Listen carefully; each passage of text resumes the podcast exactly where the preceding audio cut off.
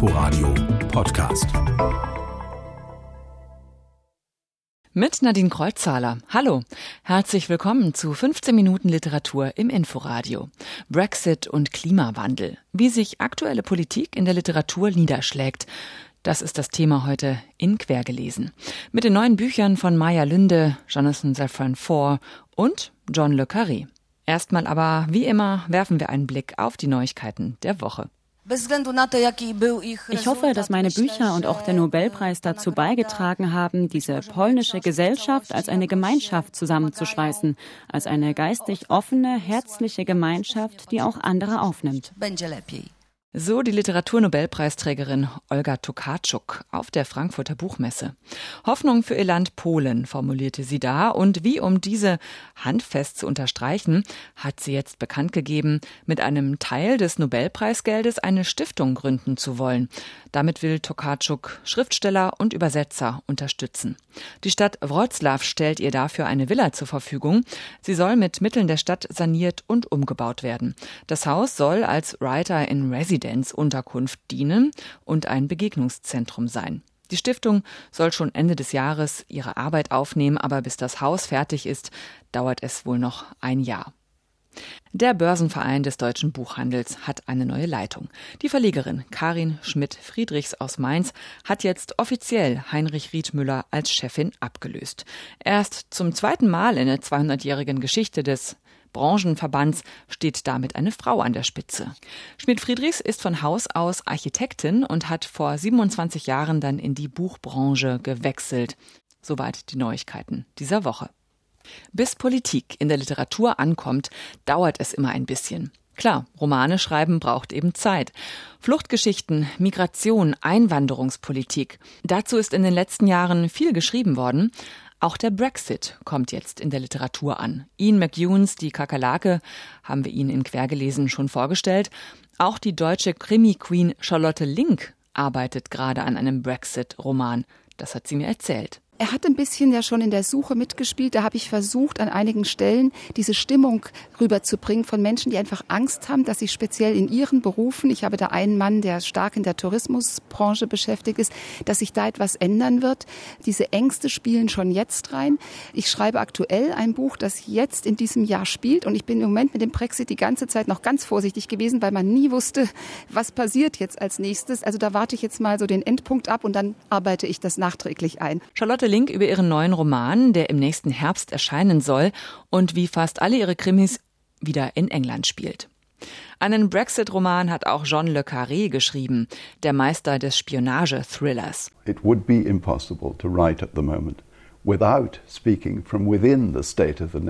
es wäre unmöglich, ein Buch zu schreiben, ohne aus der derzeitigen Lage unserer Nation herauszuschreiben. Ich bin deprimiert und beschämt. Und das vermittelt dieses Buch. Ich bin alarmiert durch das Anwachsen des Nationalismus, der etwas anderes ist als Patriotismus. Für Nationalismus braucht man Feinde, für Patriotismus nur die eigene Überzeugung. Das ist der Unterschied. For nationalism you need enemies and for patriotism you need your own conviction. And that's the difference. John Le Carré, 88 Jahre alt, ist er gerade geworden. Fremd fühlt er sich mittlerweile im eigenen Land. Das hat er in Interviews zum neuen Buch gesagt. Federball heißt es und ist gerade auf Deutsch bei Ulstein erschienen. Aktuelle Politik. Wie geht Literatur damit um? Das ist das Thema heute in Quergelesen. Der Klimawandel steht natürlich gerade ganz oben auf der Agenda. Schriftsteller mischen sich auch in die Diskussion ein. US-Bestseller-Autor Jonathan Safran Foer macht das mit einem Sachbuch. Wir sind das Klima heißt das. ARD-Kulturreporterin Claudia Sarre hat es gelesen. Esst weniger Fleisch, esst weniger Eier, esst weniger Milchprodukte. Nur so lässt sich die Zeitbombe Klimawandel entschärfen. Auf diese Aussage lässt sich Jonathan Safran Foers neues Buch reduzieren. Wir wissen nicht genau, ob Nutztierhaltung ein Hauptverursacher des Klimawandels ist oder der Hauptverursacher. Nutzvieh sei für 51 Prozent der weltweiten CO2-Emissionen verantwortlich und damit mehr als alle Autos, Flugzeuge, Gebäude, Kraftwerke und Fabriken zusammen, schreibt der 42-Jährige mit der runden Brille und dem Hipsterbart, der weder Vegetarier geschweige denn Veganer ist. Eigentlich ist Jonathan Safran Foer ein New Yorker Intellektueller, der mit Romanen wie Alles ist erleuchtet oder Extrem laut und unglaublich nah internationale Erfolge gefeiert hat. Doch nun hatte er das Bedürfnis, erzählte er unlängst in einer US-Talkshow, sich intensiv mit der Frage auseinanderzusetzen, was man als Einzelner gegen den Klimawandel tun kann. Als ich dieses Buch schrieb, wollte ich die Gefühlsebene verlassen. Ich bin kein Gesetzgeber, ich bin noch nicht einmal besonders politisch. Ich bin Vater, New Yorker, jüdisch und ich bin Bürger der Vereinigten Staaten und der Welt. Was kann ich tun in meinen vier Wänden und mit der Stimme, die ich habe, um einen Unterschied zu machen? Auf angenehm unaufgeregte Weise beschreibt er die menschliche Natur, das Problem der Erderwärmung zwar zu erkennen, aber sich dennoch nicht angesprochen zu fühlen. Immer wieder schweift er auch ins Persönliche ab, erzählt von seinen beiden Söhnen und seiner im Sterben liegenden Großmutter. Aber über allem steht der innere Konflikt, das Leben zu genießen und gleichzeitig die Umwelt zu schonen. Wenn wir Entscheidungen zugunsten der Gesundheit unseres Planeten treffen, müssen wir uns von zügellosem Hedonismus verabschieden. Aber ist das unsere Definition von modernem Leben? Das Buch stellt die Fragen, die derzeit auch in Medien und Öffentlichkeit pausenlos diskutiert werden. Ford sagt, es sei höchste Zeit, mit dem Diskutieren aufzuhören. It seems to me sensible es scheint Sinn zu machen, mit den Veränderungen anzufangen. Menschen sind gut darin, sich anzupassen. Die Frage ist, wann fangen wir damit an, uns anzupassen? Wir sind das Klima birgt keine sensationell neuen Erkenntnisse, aber es ist toll geschrieben, analytisch, philosophisch, persönlich. Und es macht überdeutlich, dass die Menschheit sich womöglich in der größten Krise befindet, die es bisher auf Erden gab. Die Klimakrise ist ein Trendthema und immer mehr Menschen greifen dabei zu Sachbüchern, um es zu verstehen. Die Wirklichkeit lässt sie sich am besten wirklich mit Hilfe von Sachbüchern verstehen oder kann die Literatur es manchmal besser? Bestsellerautorin Maja Lünde aus Norwegen meint. I think a lot of us now know on objective level what is happening to the planet and ich glaube, viele von uns kennen jetzt die Fakten und wissen, was mit unserem Planeten passiert. Aber wir müssen es auch mit unserem Herzen verstehen. Und ich glaube, Literatur kann sich mit diesen Dingen ganz anders auseinandersetzen, als Wissenschaftler oder Journalisten das können. Zumindest erzählen mir meine Leser, dass meine Bücher ihnen die Augen geöffnet haben und sie es jetzt besser verstehen.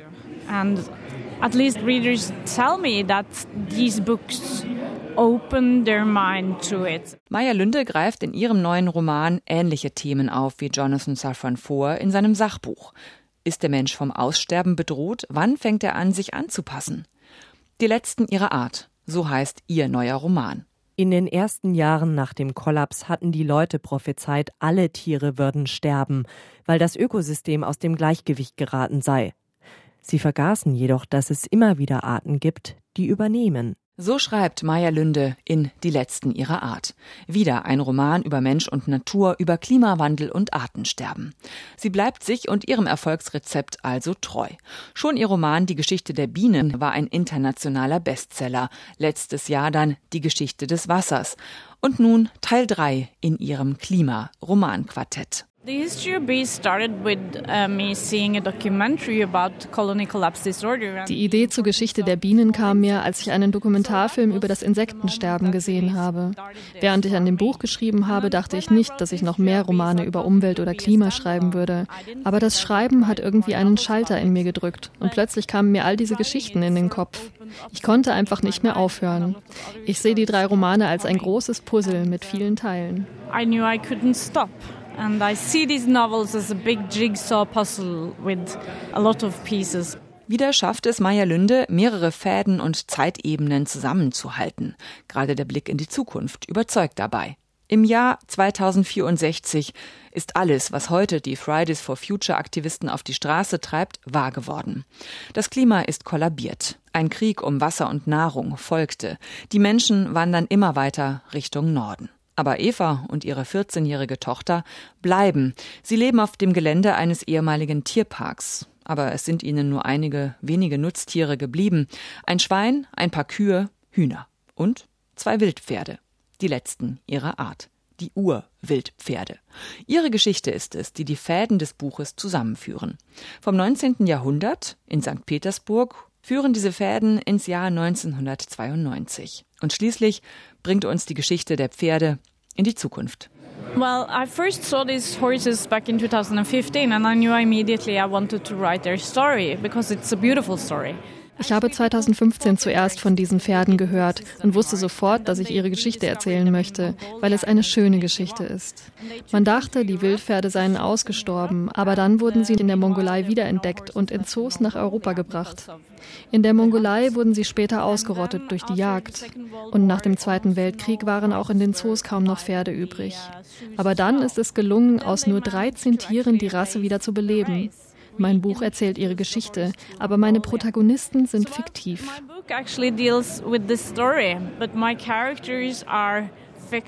Einige Längen hat der Roman schon und es ist ihm anzumerken, dass hier eine Erfolgsgeschichte unbedingt weitergeschrieben werden soll.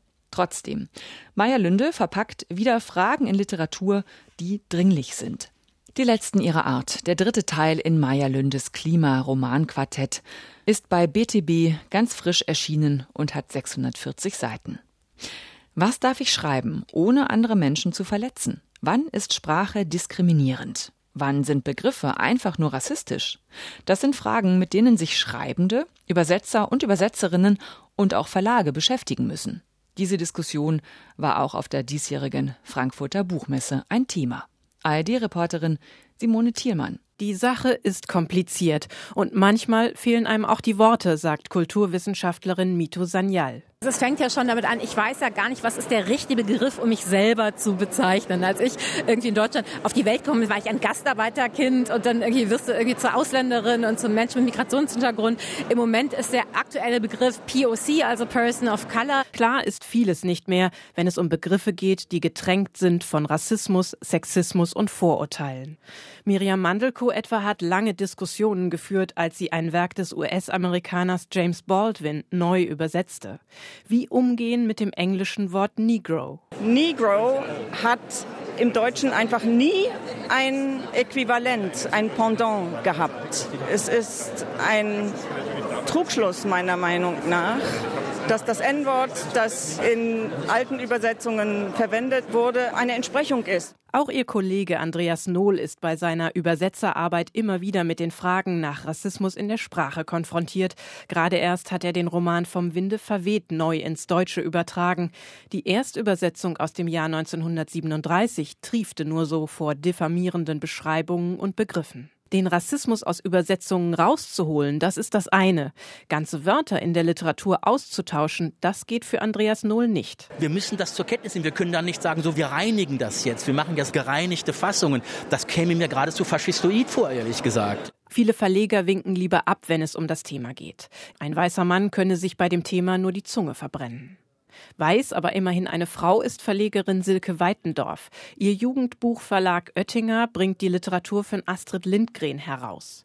Sie kennt die Debatte schon. Als der Verlag vor zehn Jahren Pippi Langstrumpfs Negerkönig in Südseekönig umbenannte, gab es eine Menge Aufsehen. Wir sind praktisch ein bisschen erpresst worden, kann man fast sagen. Das heißt, die allgemeine Meinung wurde plötzlich so stark und vor allem aber die Autorin Astrid Lindgren hat man so viel Rassismus nachgesagt, gesagt, dass es ganz wichtig war, erstmal darauf zu reagieren. Die Journalistin Alice Hastas glaubt, dass es manchmal nicht so einfach ist.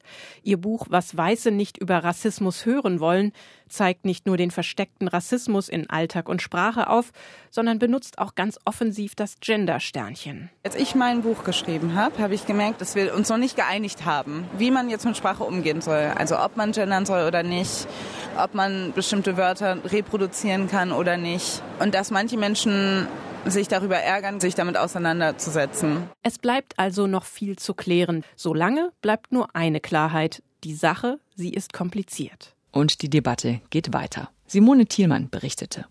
Das war quer gelesen.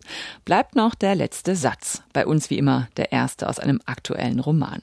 Diesmal aus Dieser weite Weg von Isabel Allende. Der kleine Soldat gehörte zur Schnuller-Kohorte, der Truppe von Kindern, die man rekrutiert hatte, als keine jungen und keine alten Männer mehr übrig waren für den Krieg. Morgen Abend ist Isabel Allende mit ihrem Buch im großen Sendesaal des RBB zu Gast.